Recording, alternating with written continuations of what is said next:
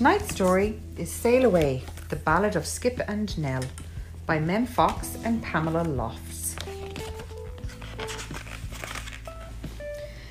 'Twas in the Northern Territory, two dingo pups did dwell.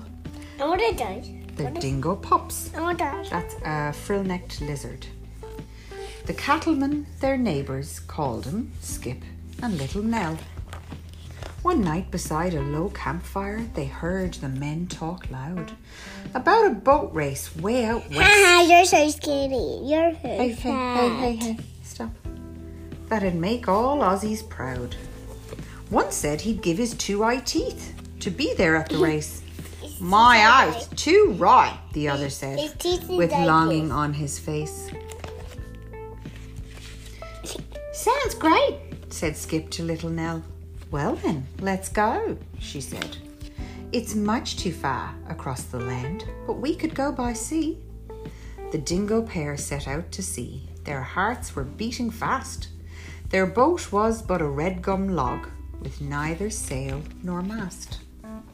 Before too long, the log turned east, and Skip began to yell. We should be going west, he cried. Tough luck, said Little Nell. We'll get there in the end, she said. It's just a longer trip. We'll see that race, I promise you. I hope you're right, said Skip. They travelled up and round and down, and then at last pulled in to happy Queensland, Sunshine State, to visit kith and kin. They made a friend while they were there, an old cane toad called Clyde. I've heard about that race, he said. Would you give me a ride? They hollowed out the logs some more to give them extra space, and once again they all set off for that important race. In New South Wales, they stopped a while to add a mast and sail. Now cheer up, Skip, said Little Nell. With these we'll never fail. They took on board a cockatoo. Oh, let me come, she cried. So Skip and Nell and Clyde and Bird sailed out upon the tide. It's hopeless, Little Nell, said Skip. We're travelling much too slow. We'll never get to Perth on time. We'll miss the whole darn show. Now, Skip, said Nell. What's that? I don't know. Well, we keep reading and find out. What animal is it? We'll find out. Now, Skip, said Nell, enough of that.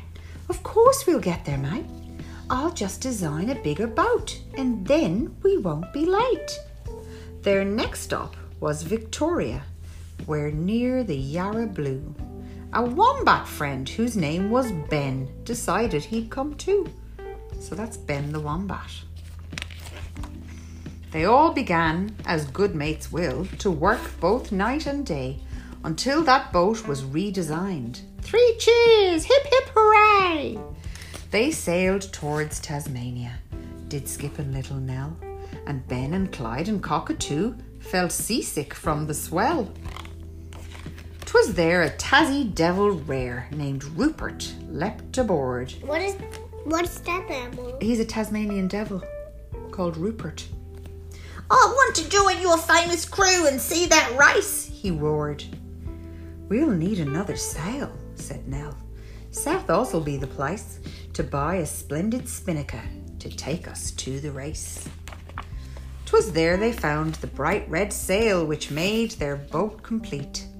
'Twas there they named it Dinky Di, and Nell's heart skipped a beat.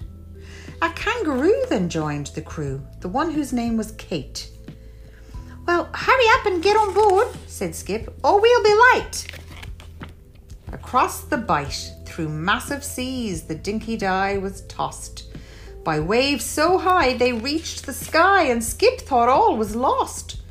And then at last the wind died down, the Dinky Di stood still.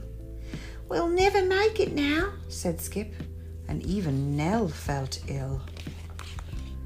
But friendly dolphins passing by gave him a helpful shove. They pushed that boat right on to Perth, while Cocky flew above. Be quick, the Cocky cried. The race has just begun. Ah, stone the crows, yelled Little Nell. I've never had such fun. Dolphins. I know. The dolphins pushed with all their might. The boat sped through the spray. "We're in the race!" cried little Nell, and Skip knelt down to pray. They raced past boats, both big and small. They passed them, every one. The crowd went mad and roared and cheered. The Dinky Di had won! They won the race. Now that all happened long ago, but I remember well the day that boat race far out west was won by Skip and Nell. And that's the end. Oh, I really liked that story. Did you? Yeah. I loved it.